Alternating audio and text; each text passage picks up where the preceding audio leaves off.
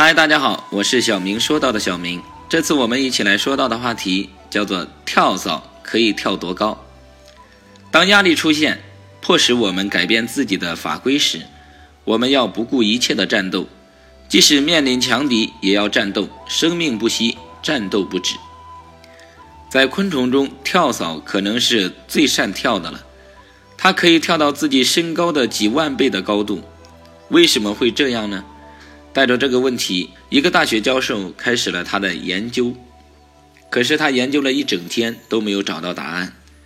第一天下班的时候，教授用一个高一米的玻璃罩罩着这只跳蚤，以防它逃跑。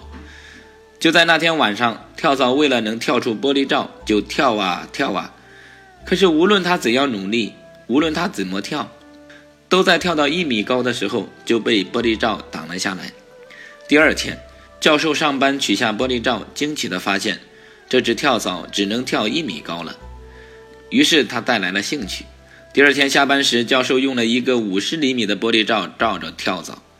第二天，教授发现跳蚤只能跳五十厘米的高度。晚上，教授又用二十厘米的玻璃罩罩着跳蚤。第四天，跳蚤的高度又降为二十厘米。到了第四天下班时，教授干脆用一块玻璃板压着跳蚤。只让跳蚤能在玻璃板下面爬行。果然，到了第五天，跳蚤再也不能跳了，只能在桌面上爬行。可就在这个时候，教授不小心打翻了桌上的酒精灯，酒精洒在了桌上，火也慢慢的向跳蚤爬的地方蔓延。奇迹出现了，就在火快要烧着跳蚤的一瞬间，跳蚤又猛地一跳，又跳到了它最开始的。超过他身体一万倍的高度。生活中有许多人也在过着这样的跳蚤人生。